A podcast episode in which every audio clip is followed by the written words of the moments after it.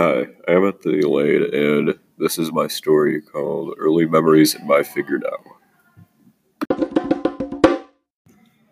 When I woke up yesterday, I wondered what the weather was like, so I peered out of my bedroom window and I saw it was absolutely downpouring. If you went outside, you'd get completely soaked. The day prior, it was warm without a cloud in sight. In the winters, normally it doesn't snow.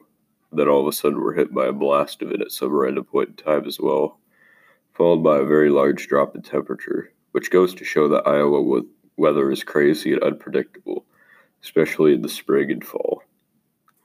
During a hot and arid summer that followed a spring monsoon, I remember running around on paths that went through the woods as a kid, and I was always look for mulberries, grapes, and blackberries that grew in the area. I'd jump up and grab them and see the juices that have stained my hands as I collected them. That's where my passion for the outdoors started. The best time to go gather and create things is in the summer, right at the end of the rainy season, as I learned, which is from summer all the way to mid autumn, which gives me plenty of time to go do stuff while it's hot. And while the trees and bushes haven't shed their leaves yet. It has evolved into other things over time, such as fishing and cooking and learning about what I could use different natural materials for while outside and away from home. Last summer, my friends and I decided to go kayaking, and we were hopping around uh, different islands. It was hot out there, but we persisted for the sake of exploring, and the lake, and the whole lake, and its backwaters, which led into a swampy land. We should have brought the fishing poles to see if any fish would bite at the time, but we didn't. The sand on the islands was hot, and there were man-made trails, which were just trails and patted down dead grass going from the shore of the islands about to the middle of them, created by groups of humans that had went to them.